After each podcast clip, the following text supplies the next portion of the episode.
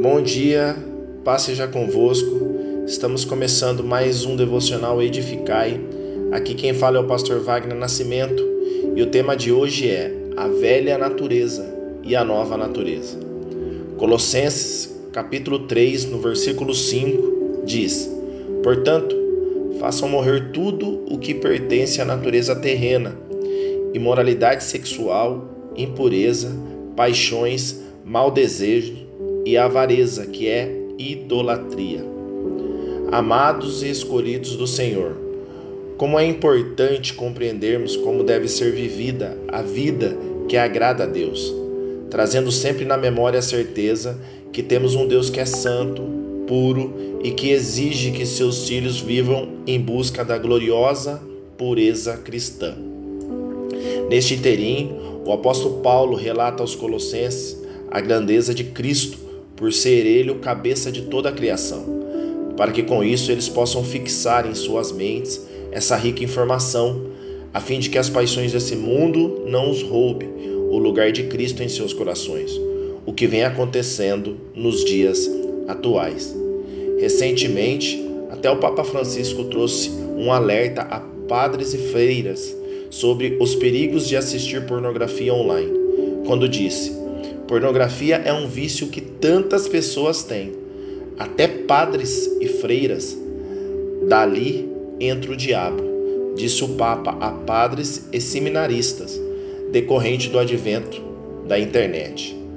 No Brasil, no ano de 2018, segundo pesquisa divulgada pelo Instituto Quantas Pesquisas, em um estudo de mercado a pedido do canal Sexy Hot e publicado pelo canal G1, 22 milhões de brasileiros assumem consumir pornografia. 76% são homens e 24% são mulheres, diz a pesquisa. A maior parte é jovem, 58% tem menos de 35 anos. Todavia, há mais de dois mil anos, os colossenses foram advertidos pelo apóstolo Paulo sobre a necessidade de fazer morrer a natureza terrena, lançando fora toda a imoralidade sexual, tendo em vista o seu poder de destruição na vida espiritual dos cristãos. O apóstolo Paulo descortina para os colossenses e a nós que deve haver uma estreita conexão entre aquilo que nós cremos e aquilo que nós praticamos, e que não deve haver distância entre a fé e a prática entre o discurso público e a vida privada. Neste passo, a verdadeira conversão é testificada quando nós esforçamos para a mortificação da natureza terrena, pois de fato Cristo se manifestou em nossas vidas e por isso manifestamos com ele em glória, conforme o versículo 4 deste mesmo capítulo.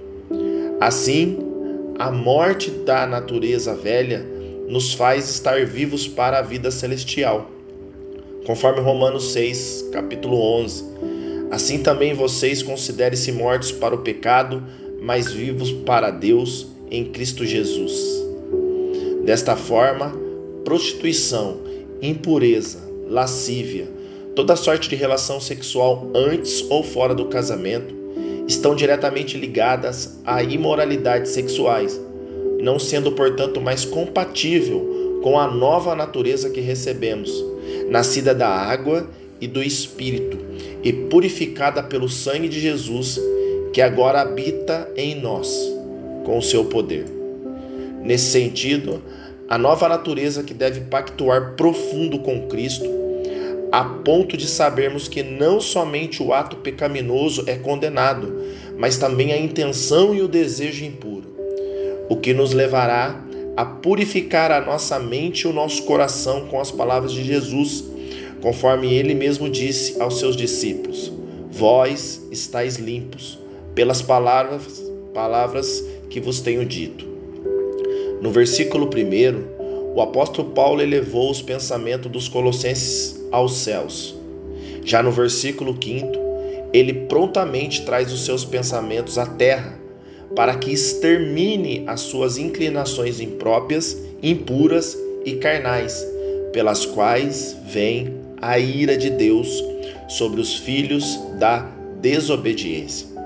Por outro lado, o crente já está morto devido à sua nova natureza, que lhe traz uma comunhão mística com Cristo, devido ao seu Espírito Santo que nos dá poder, tornando milagrosamente tudo real.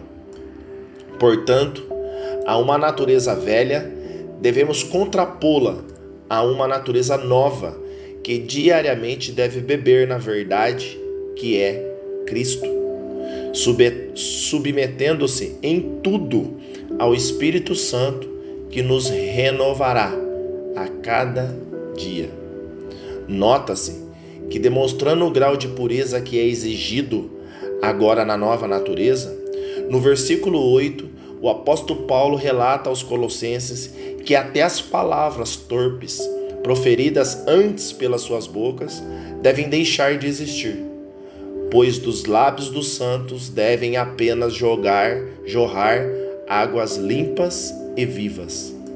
Sendo assim, consagre seus lábios ao Senhor e que seus lábios sempre possam adorar o nosso Senhor e Salvador Jesus Cristo, o Deus vivo encarnado. Por fim, lembre-se que é a sua responsabilidade fazer morrer a natureza velha. Lembre-se que isso vai apontar para o choro, para as lágrimas, para a dor e para o sangue. Mas logo após virá a nova natureza, que é paz, alegria e gozo no Espírito Santo, com muitas realizações em Deus. Jesus será suficiente. Deus os abençoe, Deus seja louvado.